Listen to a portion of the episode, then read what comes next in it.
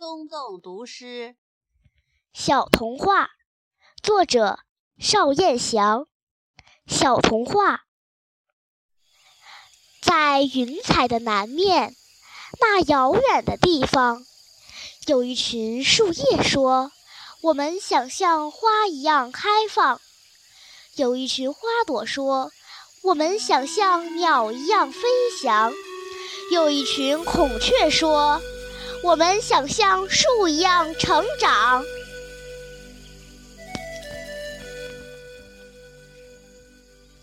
小童话，邵燕祥。